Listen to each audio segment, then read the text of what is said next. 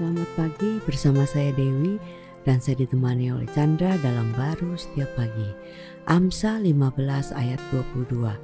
Rancangan gagal kalau tidak ada pertimbangan, tetapi terlaksana kalau penasehat banyak. Wah, kalau gitu mesti cari banyak-banyak penasehat ya supaya rancangan kita nggak gagal.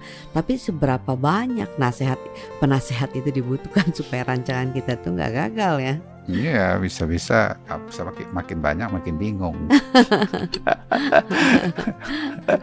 ya sebenarnya ya kembali lagi ya uh, Firman ini ingin menekankan bahwa kita itu nggak bisa sendiri ya berbicara rancangan ini kan lebih ke blueprint hidup kita ya. Hmm. Uh, kita kan nggak bisa kan hidupnya sendiri. Uh, di, selalu ada interaksi dengan yang lainnya ya tentunya eh, kalau kita melihat di dalam Tuhan ya kita ini eh, anggota tubuh satu dengan yang lain. Nah, kepalanya satu Tuhan melalui Kristus.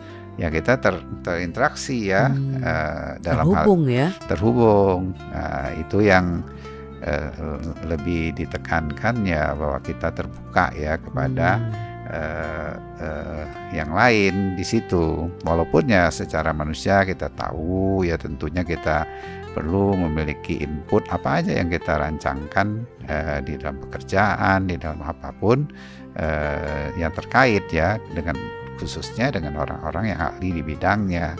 Tapi itu terbatas ya. Hmm. Tapi yang dimaksudkan dalam rancangan ini kan lebih kepada blueprint kehidupan kita yang di mana kita butuh terikat satu dengan yang lain di sebagai tubuh Kristus. Hmm, jadi ini mengingatkan kita, apalagi di era teknologi seperti ini kan membuat orang itu lebih bersifat individualis ya, mau sendiri aja gitu kan? Iya, sebenarnya kan orang itu sangat terfokus kepada dirinya dengan kekuatan dirinya. Itulah hmm. uh, dan yang ingin dikejar sebatas daripada dunia ini ya yang kelihatan. Hmm. Tapi kalau yang Tuhan maksudkan kan lebih kepada uh, fokus kepada hidup baru kita di dalam Kristus, yang di mana kita uh, punya roh yang uh, tidak uh, lagi uh, seakan-akan uh, kita bisa sendiri.